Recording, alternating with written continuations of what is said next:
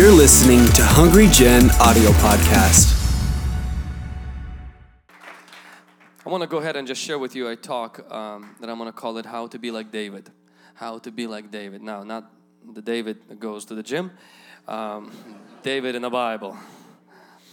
And so, David in the Bible. Uh, you may say, well, but I kind of want to be more like Jesus. Um, it's good to be like Jesus, but we'll, we'll, start with David. There are a few little cool things that we can learn from David, and I'm going to share only three things with you uh, from David's life that I will believe will be very, very impactful. Uh, first of all, if you have your Bible, you can open with me to Ephesians chapter 4, verse 30. I'm going to take three points will come from Ephesians and they will also come from the story of David. Ephesians chapter 4 verse 30. And do not grieve the Holy Spirit of God by whom you were sealed for the day of redemption. David in the Bible, and if you don't know anything about the Bible, you probably have heard about a guy who killed another guy with a stone. No, he wasn't stoned, he killed him with a stone. And so he threw a stone, and the big Goliath had a stone hit him, and Goliath fell, and Goliath died. Before this happened, David was a shepherd boy. David was running um, sheep, running with the sheep, and his father sent him to be with the sheep. And this guy named Samuel, he was like the priest, the, the prophet of the day. He comes in, calls everybody out to anoint them, to put some oil on their forehead, to anoint them to be the kings. And David gets called in later on, and they anoint David. And the Bible says this And the Spirit of God came upon David from that day on. The first thing that I want to share with you, and I believe it's the greatest secret of my personal life, of the life of our Lord Jesus Christ, and every man and woman of God. And this is the secret the Holy Spirit is a friend, not a force. Many people they do not know who the Holy Spirit is. Many people know God. He sits in heaven, looks like Santa Claus. They know Jesus. He looks like the guy in Passion of the Christ, Jim Caviezel. And when I ask you, who is the Holy Spirit? This is where many people will say, if you grew up in the churches where people fall and speak in tongues, you're like, probably something, it's crazy.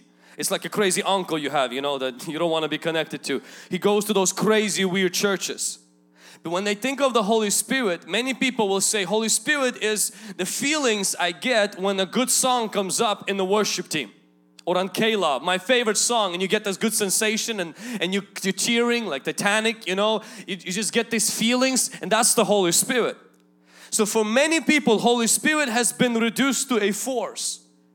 And when the Holy Spirit in your mind is a force instead of a person, you will begin to use Him instead of allowing Him to use you. See, a force you will try to control, a friend you will try to develop relationship with. And the greatest revelation that started to happen in my own personal life was about three and a half years ago when I started to understand that the Holy Spirit is not it, He is a person. Now I grew up in a Pentecostal church. What that means is we were speaking in tongues 300 miles per hour. We believe in manifestation, people prophecy and I mean and the miracles and everything. And when I heard of the Holy Spirit, it was always had to do with power instead of a person. And I remember the time when this, this kind of a aha moment came to me that Holy Spirit is a person I was upstairs in the office. I remember even the song that was playing. I was pacing back and forth and this realization just hit me because I just heard a message about it. It just hit me that listen, this Holy Spirit is a person just like you are, just like Jesus was, just like your wife is. He has a soul, He has feelings, He has emotions. He wants to talk to you. He wants you to talk to Him. You can have a relationship with Him and the verse we just read, it says He is sealed inside of you. Camera crew, I'm sorry. Sealed inside of you. You know what happened? You're the envelope. When you get saved, your heart is open, the Holy Spirit goes inside, and then God does this. Until you get to heaven. You got a friend stuck inside of you. Literally stuck. I feel bad for the Holy Spirit. Because I know me, I don't know you, but I know me. If the stuff He has to put up in me and He can't leave me, He is sealed, the Bible says, till the day of redemption, which is always speaks of the day we go to heaven. You have a friend inside who created the world, who created the universe. He lives inside of you.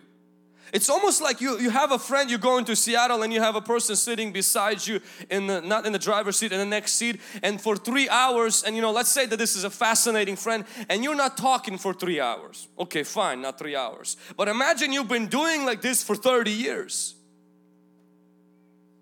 And that's exactly how many people live with the Holy Spirit. They literally don't even know who lives inside of them. You know what Jesus said? Jesus says, when I leave, it will be better for you than if I will stay. Now, I'm not gonna lie to you. I don't believe in that. Come on. Hanging out with Jesus, nothing is better than that. Imagine having Jesus in the church, going to Jerusalem, Jesus healing miracles. I mean, this is incredible. And Jesus says, listen, it will be better if I leave because then the Holy Spirit will come. And this is what Jesus says. It's better for you with the Holy Spirit than with me. Now, either Jesus was bluffing or he was saying real stuff. I believe Jesus wasn't lying. It's better for you with the Holy Spirit than it would have been for disciples to be with Jesus. The question is, has it been better for you? Has your life gotten better because you know the Holy Spirit? Practically, four things you can do to get to know the Holy Spirit better. Number one, recognize He is a person. So recognize Holy Spirit is a person. I have people who do this, they just begin to imagine. Use your imagination. Imagine He's with you in the room. Don't imagine yourself as an envelope. But imagine He's with you in the room. Imagine when you're driving by yourself. Imagine when you are waking up in the morning. Imagine He is near you. Right before the service, I took a nap. First thing when I woke up, I said, Holy Spirit, we're going to have a fabulous service. Holy Spirit, that was a great nap. My wife wasn't even there. She just came in after that. He is, to me, he is a person and I talk to him throughout the day. And this is not just in my own head. He is a real person and because I recognize him as a person, my relationship with him grows. Number two is, it's very simple. Talk to him. We pray to God the Father in the name of Jesus by the Holy Spirit. But Bible says we can talk to the Holy Spirit just talk to the Holy Spirit. And people say, well, uh, do I need to pick up one of those books from the Catholic Church, you know, how to pray to Virgin Mary? You don't have to use fancy words. Very simple words. The way you speak to your father, the way you speak to your mother, the way you speak to your best friend, that, the same language. Holy Spirit doesn't like when you start using religious. Imagine you're dating or you are married and you come, you're like, hey, thou is the goddess of the underworld. I loveth thee. She'd be like, what are you talking about? What are you smoking? She's not gonna like that. You can't use, do not use the language with Holy Spirit because this is Holy Spirit looks at you, He sees to your friend, you're like, hey, what's up, how's going, what's going on? And then you switch to the Holy Spirit, you switch it to this like, this, this priest. You become a pope, you become this, uh, this nun and He's like, come on, relax. I'm not religious. Holy Spirit, and I'm gonna shock you, is not Christian. He's God. Holy Spirit is not religious. Religious is we. Holy Spirit is above that. That doesn't mean that we come to Holy Spirit, hey, what's up, yo? Relax. you know, you won't say that to your boss. You know, you, you have a certain reverence, a certain respect. You have a certain honor for the Holy Spirit, but do not use religious language. Address Him as a person and address Him regularly. Address Him daily. And this is what's going to begin to happen. Number three is that you are begin to sense Him speaking to you leading you. And if you act on that, it's called promptings. It's on the inside, you will begin to feel this leading of the Holy Spirit guiding you. If you're gonna begin to follow that, sometimes it will start small things. Like for example, you were cheating on your test and then you kind of, uh, next day you kind of talk to the Holy Spirit. You're like, man, Holy Spirit loves me, this is great. You go to school and then you feel this sickening feeling that you need to tell your teacher, you've been cheating. Like, I rebuke the devil in Jesus' mighty name. Then you get in the class and then that, that feeling gets worse. You're like, I'm not going to the class today because this stuff is just not good. But then this is what happens when you go and do what you feel what is right inside of you, you begin to notice your relationship with Holy Spirit will go to another level. If you don't do it and you say, no, no, no, I'm not gonna, that's not, no, uh, no, no, I'm not gonna do that. And I've done that myself. And this is what happens. You begin to silence that. And then tomorrow, when you're gonna say, God, speak to me, should I marry her, him, or them? Who should I marry? And God will speak to you. The problem is that He will use exactly same channel which you have trained yourself to ignore. What do you think? God's just gonna take a microphone you've been ignoring. You put you put him on mute, and then out of nowhere, he's just gonna like violate your privacy and go, listen, listen, listen. He's not gonna do that. He's gonna speak the same way he's been speaking to you in the ways you don't like to hear about, and then the problem is God continues to speak, but we just have him on mute. It is the very powerful thing when you begin to obey the promptings. Now, I'm not saying every crazy idea that comes into your head you have to do it because you may end up without shoes and you may end up homeless with a poster by Walmart help me get home. I'm not saying that, but I cannot tell you how many people that I have spoken to and when I started to share this when young kids who would steal stuff from the stores and then after the message they would feel this man I need to go back to the store and apologize they would go back and God will start changing their life. How many people I know that would steal from their parents and during the service just a thought comes to my mind man that is not right. I need to go tell my mom that i stole a hundred bucks and put the money back. And then something and they don't realize this is not just them. This is the holy spirit speaking to them. I mean, I had moments where me and my wife driving to Fred Meyer and both of us at that moment get a thought we should give the vehicle we're driving $10,000 vehicle away tomorrow. And we don't have another vehicle. But because we already practiced that before in other areas, we came home and, and I don't want to say it to her because you know, I don't want to lose the vehicle. And then she doesn't want to say to me. And the moment both of us mention, both of us say, hey, you know, this is both of us feel led. God didn't whisper from heaven, both of us feel led. And when you do it, you begin to experience the miracles of God. And you may judge me today by the vehicle I came on today, but you do not know how far of obedience, of walking with the Lord that it took me to get there. Amen. And so I just want to encourage each one of you, do not ignore the promptings of the Holy Spirit. Sometimes it will be simple things, sometimes it will be great things. The simpler it is, the harder it is to obey. And the last one is create opportunities for Him to use you create opportunities for the Holy Spirit to use you. What are this? What is this? If you are never stepping out of your comfort zone, if you've never once prayed for a sick person, I'm going to tell you one thing. You will never see healings. If you never once invited somebody to church, you will never see actually a miracle of somebody somebody's life being changed.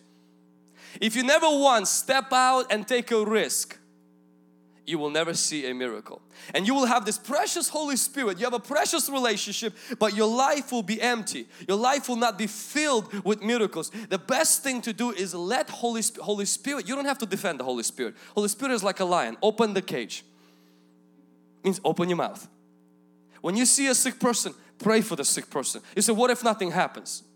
It's not you who's gonna heal people. It's gonna be the Holy Spirit. When you allow the Holy Spirit to move through you, miracles will happen. When you never step out and you only wait for the Holy Spirit to like signal you, you will just wait too long. I heard a story today that really really uh, fascinated me and touched me. A, a, a man in a um, in Israel, he was milking a cow. There was this was a while ago. Milking a cow, was walking back from the from the barn and slipped on the concrete fell on the concrete, just hit hard. His back and his back just started hurting so bad. The emergency uh, the ambulance came in they took him to the hospital and they found out that he just literally messed up his back. They started to do a surgery on him and in the process of the surgery they severed and damaged a bundle of nerves. Now the problem with nerves unlike muscles if you break muscles they become bigger. If you rip nerves it's over most of the nerves you can't put them back together it's that's it and so he comes back from the surgery he went into the surgery having a back problem comes back from the surgery and he can't feel from his waist down And the doctors say, we are really sorry. While operating you, we damaged your nerves. And not only we damaged the nerves that control your mobility, we also affected few nerves that control your brain. And uh, there is a chance that not only you're going to be paralyzed for the rest of your life, you actually can go crazy mentally. He said, I wanted to kill every one of those doctors, but I couldn't move. I said, he said, I was mad as hell. He didn't believe in God. He says, I was so mad from that point on. Imagine not being able to feel your legs. Literally, he said, my wife would put needles and I wouldn't feel nothing. He had to wear a particular thing to urinate because he couldn't feel when he should urinate or not. Completely gone. Seven and a half years on a wheelchair. Seven and a half years, he says, my wife walked into the house, I barked at her. I hated life, I hated God, I hated everybody. I slept, he slept, he took medicine to fall asleep more. He slept more and more, just watched TV, slept, watched TV and slept. And one day he was flipping through the channels was looking for something else to watch during the day because there's not much fun shows to watch during the day. He stumbled on this thing called 700 Club. He thought it was some kind of a club, you know, so he was waiting to see the party and the girls and everything because everybody was gone from his house. And there he was watching a woman who had a breast tumor and she was healed physically. And there was doctor's report. He's like, man, that's a bunch of balonies. He didn't believe in God. And so, bunch of balonies. But next day he still watched that. Next day he watched it again. He watched it again and he watched it like that for about a year. Non-believer, not even a believer in Jewish God. He doesn't believe in anything. Watched it and then about after a year he felt so convicted that he prayed a sinner's prayer and gave his life to the Lord. It was on Monday. He gave his life to the Lord again on Tuesday. He gave his life again to the Lord on Wednesday. He gave his life to the Lord every day for a whole year. He's like, just in case the one before wasn't sincere. He tells his wife about it and she comes in, she's like, you know what honey, whatever makes you feel better. You believe in Jesus, whatever, as long as you're feeling better because I see you're less cranky, you're less mad and everything. And so now this paralyzed man has found Jesus, keeps finding Jesus every day, sitting on his wheelchair, watching testimonies and one faithful day, seven and a half years of his paralysis, a lady on the same television show says into the screen, there is a man, you are paralyzed and right now God is healing you. He says, well that could be me. He says, Lord I receive and he already learned how to do the whole thing. I prayed, he prayed, felt nothing. So he quickly switched his prayer and said it's probably for someone else. So he says, Father, I just pray with them for whoever it is this healing is for because it's not for me. Goes back to sleep in the morning, as his tradition was, he would move his body, move his legs, and then drag certain devices on his leg and then his wife would help him to lift him on a wheelchair. As he's moved his body in the morning and his foot who had no, no ability and no sensitivity is slammed the floor because he didn't treat it with respect no more. It was just dead. It slammed the floor as his the sole of his foot hit the floor in seven and a half years he felt something. He thought he was sleeping. So he hit the second foot on the floor. He felt something on the second one. So he quickly woke up his wife. He's still thinking he's sleeping. He woke up his wife. He says, come over here. He says, you need to check. So his wife asked him, close your eyes. She took a needle. Pow! The needle inside of his foot. He said, oh! She says, well, I know you're hurting. Tell me where. Then I'll know you are genuinely healed. And she poked him more they quickly take him to the doctor. The neuro, the, the people who work with nerves in the whole South Africa, all of the top doctors in South Africa gathered together to examine him and they said this is a medicine miracle miracle of a medical advance. He said listen he said you guys made me paralyzed. What kind of a miracle? He says you guys are responsible for my paralysis and you're taking credit for this he says, it wasn't you guys that healed me. I respect you, but you made me paralyzed. He said, it was Jesus who made me healed. This man who testified was about 60 years of age now, completely healed. Opportunity for the Holy Spirit to do the impossible. Imagine that. A woman on a TV, a woman on a TV, giving a simple word of knowledge and made man seven and a half years paralyzed come out of the paralysis. God can use you. God can use me. Can somebody say amen? I've seen many miracles already. When we pray for people on the live stream, people from Spokane, California, in Tri-Cities and other places who would get healed through just watching television. We would see that in our services. But if I would never open my mouth, if I would never pray for the sick, God wouldn't heal them. You have to give Holy Spirit room to do something in your life. Can somebody say amen? And David was, he had a relationship with Holy Spirit. The second thing is David had a great relationship with his parents. And this is what I want you to remember is that obedience is action, honor is attitude. David had an awesome relationship with his family. Actually, his father did not treat David properly because when all of the people were gathered to be chosen who's going to be the next king, David wasn't included in the meeting. Now imagine for a moment your favorite person comes into the house from your country or from you know somebody that the whole family respects maybe some great preacher or some great politician or a millionaire I, don't know who you respect. And so who would come in into your house and your dad literally has everybody come from different states. You guys need to gather. We're gonna have this awesome meeting. And so everybody gathers together and guess who they don't invite? David some historians say the reason why David wasn't included is because his daddy had an affair and David was a product of an affair. I don't know whether that's true or not, but I'm gonna tell you one thing that if I wouldn't be included in that kind of a meeting, it will be very hard for me to honor my dad and my mom. But David still honored them. They didn't treat him right. And there he comes smelling like a sheep late to the meeting because Samuel asked him, not because his dad wanted him to be there. And Samuel anoints him and you would think finally people will get the point. I am anointed. Dad will ask me, hey son, you're promoted from being with the sheep. You can be in the house. I'll prepare you to be a king. You know what his dad tells him? He says, well, this whole thing was good. Go back to the sheep. How offensive, how hurtful that is. His dad didn't see in him a king. And then the brothers went to war and the father calls him in. He says, come over here David, you're gonna go and you're not gonna go and watch how to be a king. You're gonna go bring cheese. You're gonna go and bless your brothers and bless other people. And David runs errands. David wasn't going to kill a Goliath. He was going to bring cheese to a general and to his brothers. And there he found his greatest battle which promoted him and made him to be the man we all celebrate and honor today to be a mighty warrior. It's interesting David, David never went to university to find his destiny. David just ran errands for his parents and destiny found him. I'm going to tell you one thing from my experience and from the Bible is this. If you do not honor your father and your mother, you will never, and I say never, reach your destiny. You might become famous for doing stupid. You might become even rich temporarily. You might even reach few of your goals, but your destiny you will never reach. Never. Bible says clearly in Ephesians chapter 6 verse 1, children obey your parents in the Lord for it is right.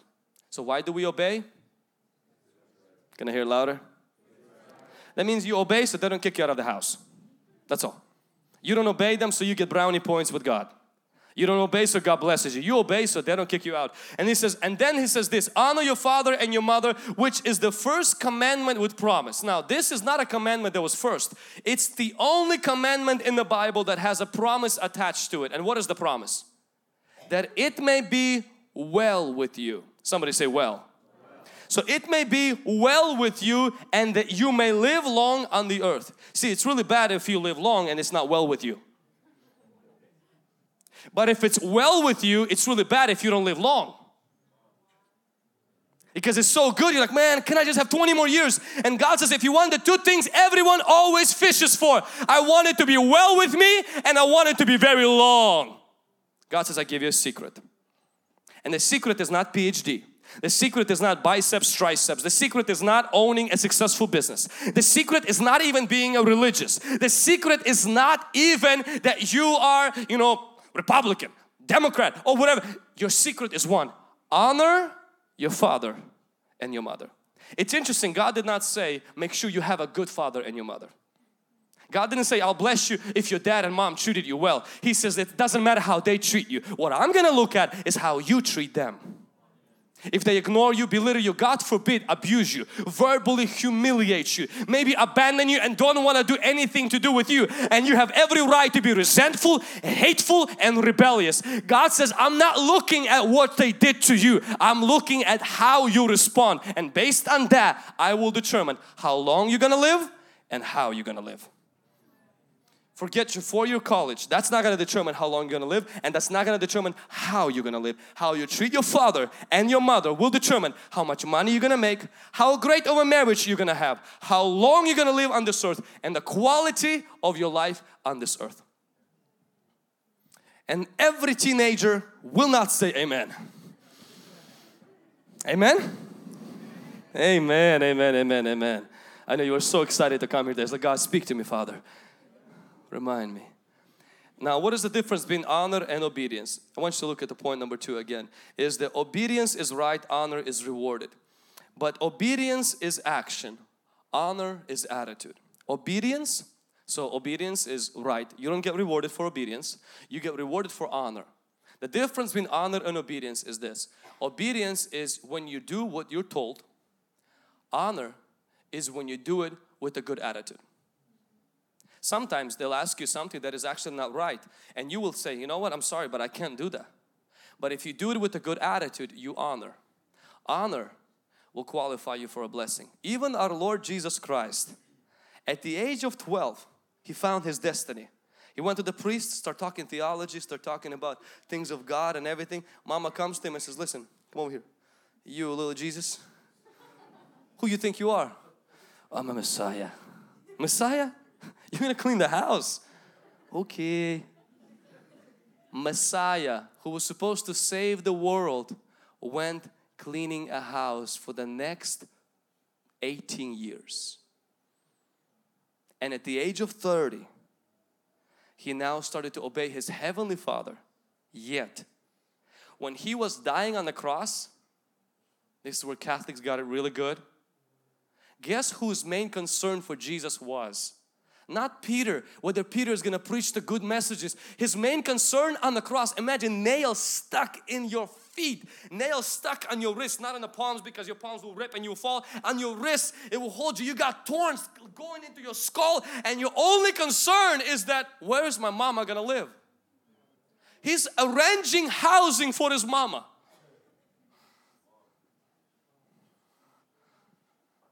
And you walk around over there disrespecting your parents and think that you have a reason to do that. And do you know that his mama thought he was crazy? He still honored her. That's why God raised him from the dead. Don't tell me you obey Heavenly Father if you disrespect your earthly father.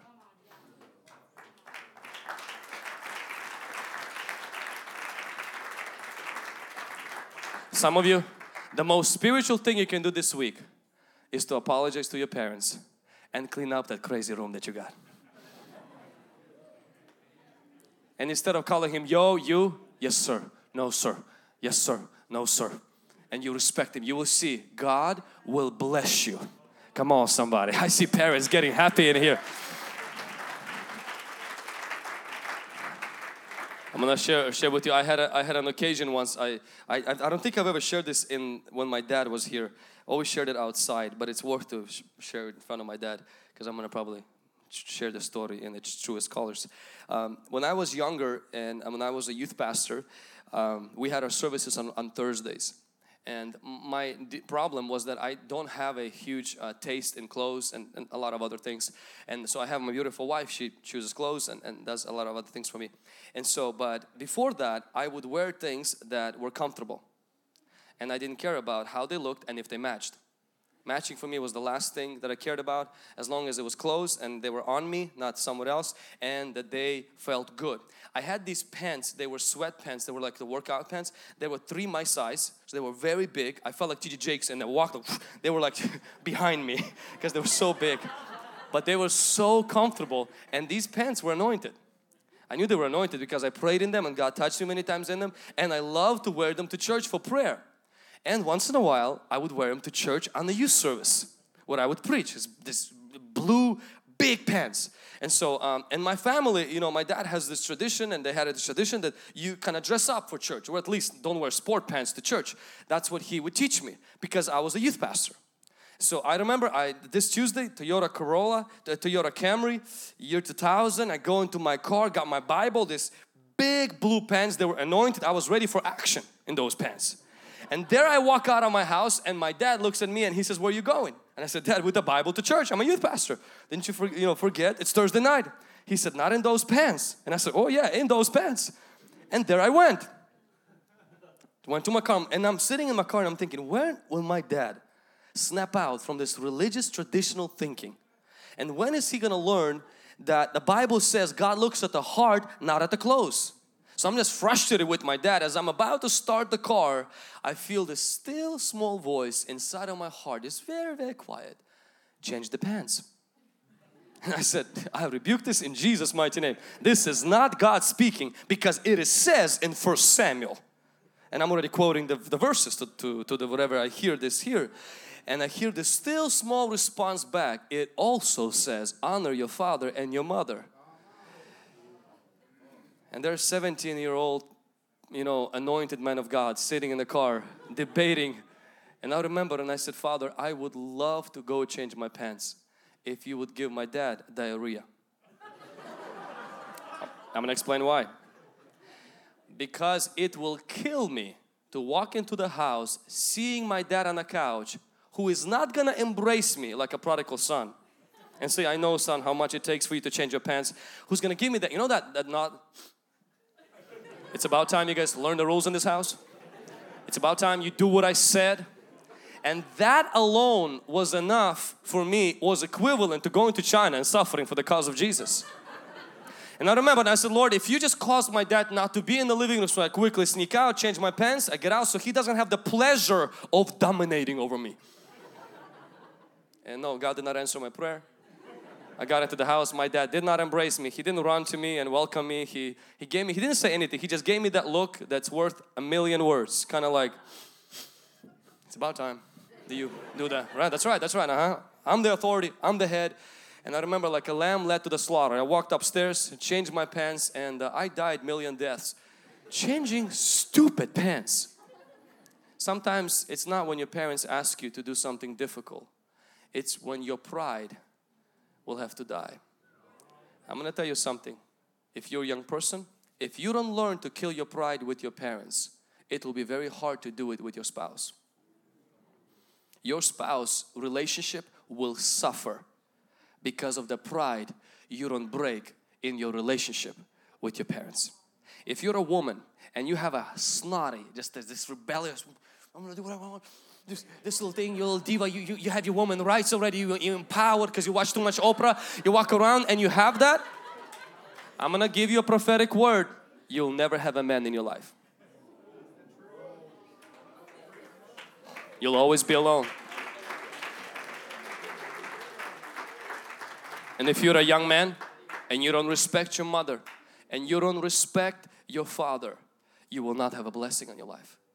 And I want to challenge each one of you right now here in this place. God's blessing doesn't just depend on how many hours you pray, on how you honor your father and your mother.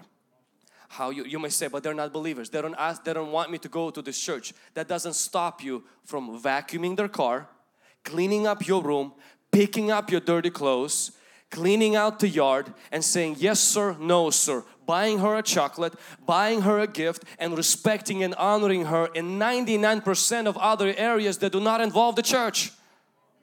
You gotta stop giving an excuse to yourself for dishonoring your father and your mother. When you do that, many of your parents will come to know the Lord if you will come to honor them. Come on somebody. Amen. Let's put our hands together for Jesus.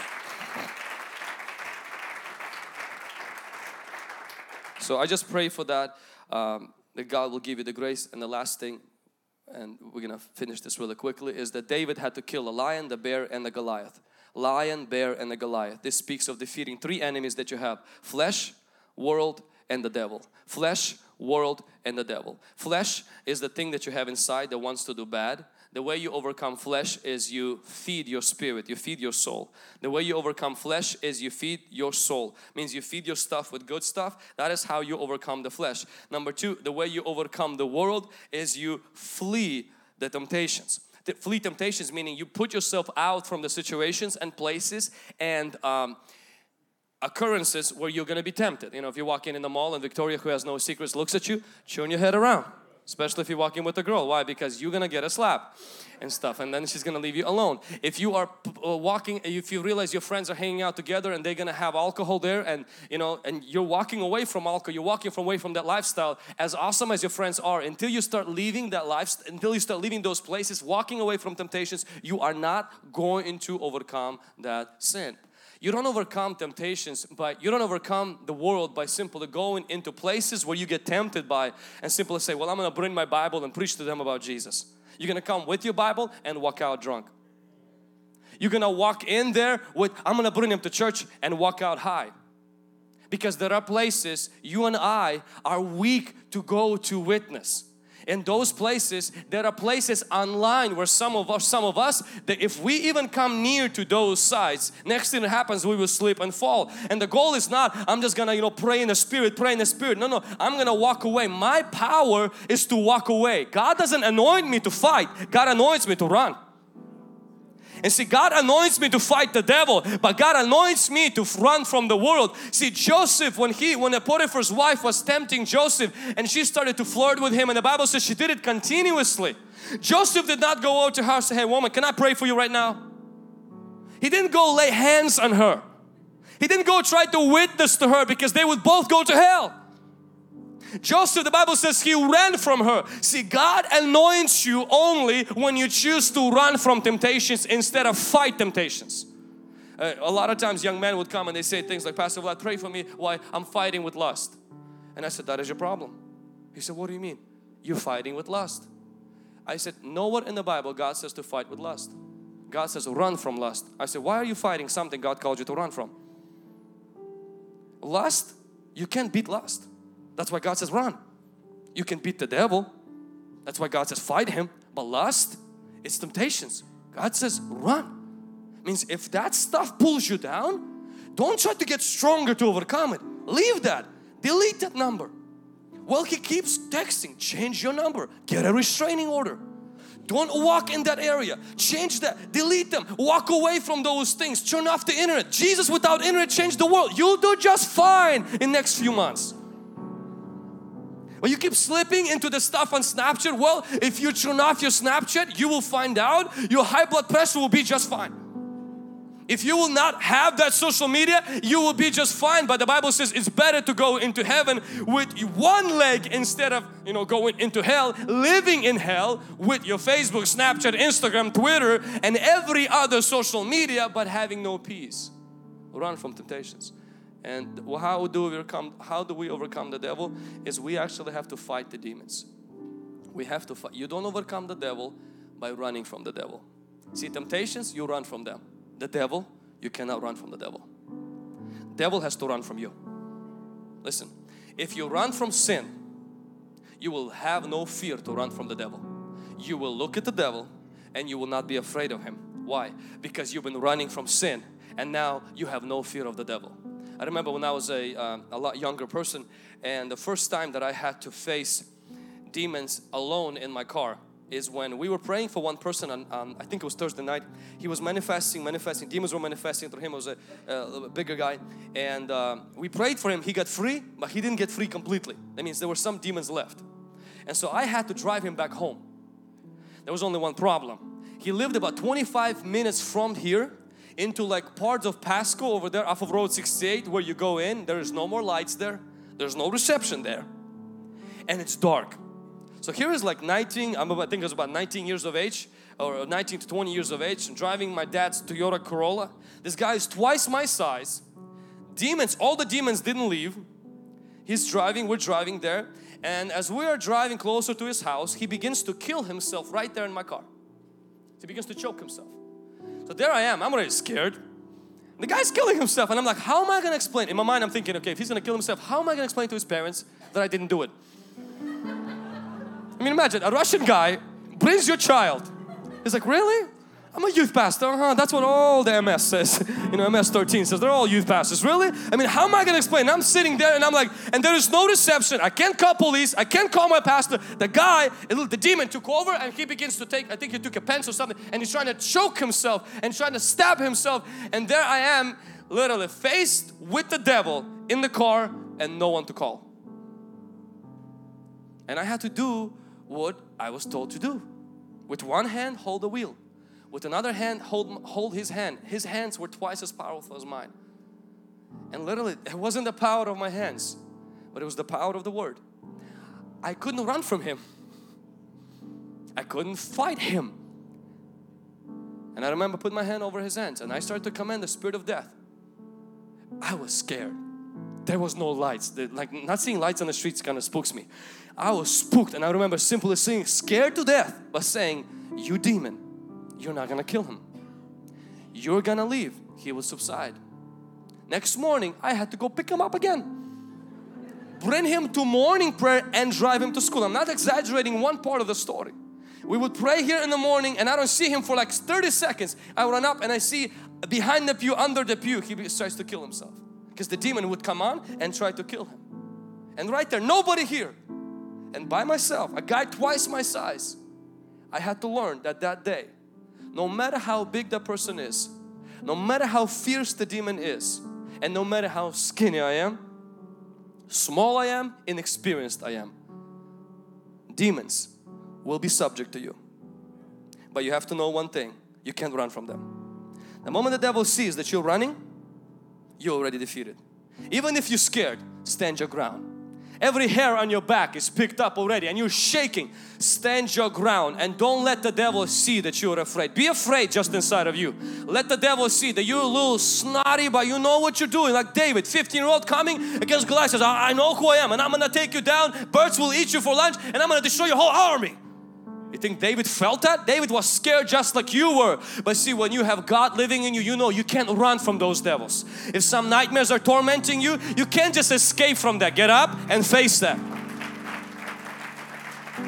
And face them. If you're hearing voices, well, it's about time devil starts hearing your voice. If you hear nightmares, if you have attacks of the demons or stuff moving in your house, you get up. Don't turn on the light you're the light. Tell the devil, I am your light. Stop moving my chair. You're not paying rent, I am. When you stop paying rent, then move the chair. Move your own chair. Yeah. I'm not making this up. That's exactly what you have to tell the devil. If he wants to move the chair, he can go to hell and move all the chairs he wants to. But this is your apartment, this is your house, and he has no right to be there. Come on, somebody. Amen. And so I want to challenge each one of you young person, do not simply say, well, I am not a priest, I am not a pastor, I don't have this and everything. Listen, do, that doesn't matter. The Holy Spirit is in you and the Holy Spirit will use you. If David could do it as a teenager, you're 20 years old, you're 25 years old, you're 15 years of age. That is enough. You have to overcome the devil. The Bible says, stand your ground, he will run. Stop running from the devil. Start running from sin. Most of us run into sin and run from the devil. The devil is a liar. That shouldn't be like that. Run from porn. Run from masturbation, run from drugs, run from alcohol, but stop running from demons. Let demons run when they see you walk into the room. Let them shake, let them start hearing voices because every time you praise, demons are like, ah, ah, voices, voices, voices. You've been letting the devil speak to you too much and he silenced you that's why during worship, don't just stand there, zip your lip, muzzle your mouth and no, give devil a headache.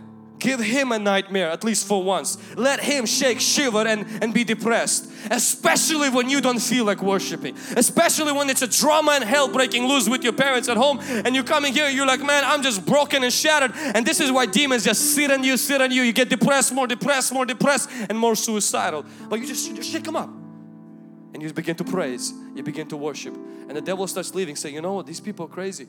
Their voices, I hear voices in my head. I'm not making this up. The Bible says God will silence the enemy through your praise. It means he starts hearing voices and he will leave.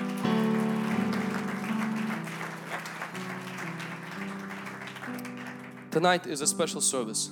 I want us to pray for people who are struggling. I want us to pray for people today who maybe lost so many battles they give up. And we're going to pray for people who are sick today. Especially those of you who don't believe in this. You're like, this is, I don't believe in this. Especially you. God loves you so much and He wants to heal you. And we're going to allow the Holy Spirit to minister to you. But I'm going to ask you to do something for me. It's, it's Wednesday night and I know that there's a school tomorrow.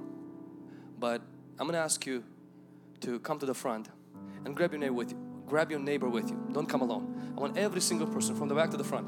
to- Thanks for listening to this week's message from Hungry Generation. Stay connected with us on Facebook, Instagram, Twitter, and Snapchat by using at Hungry Gen. Stay blessed, and we'll see you next week.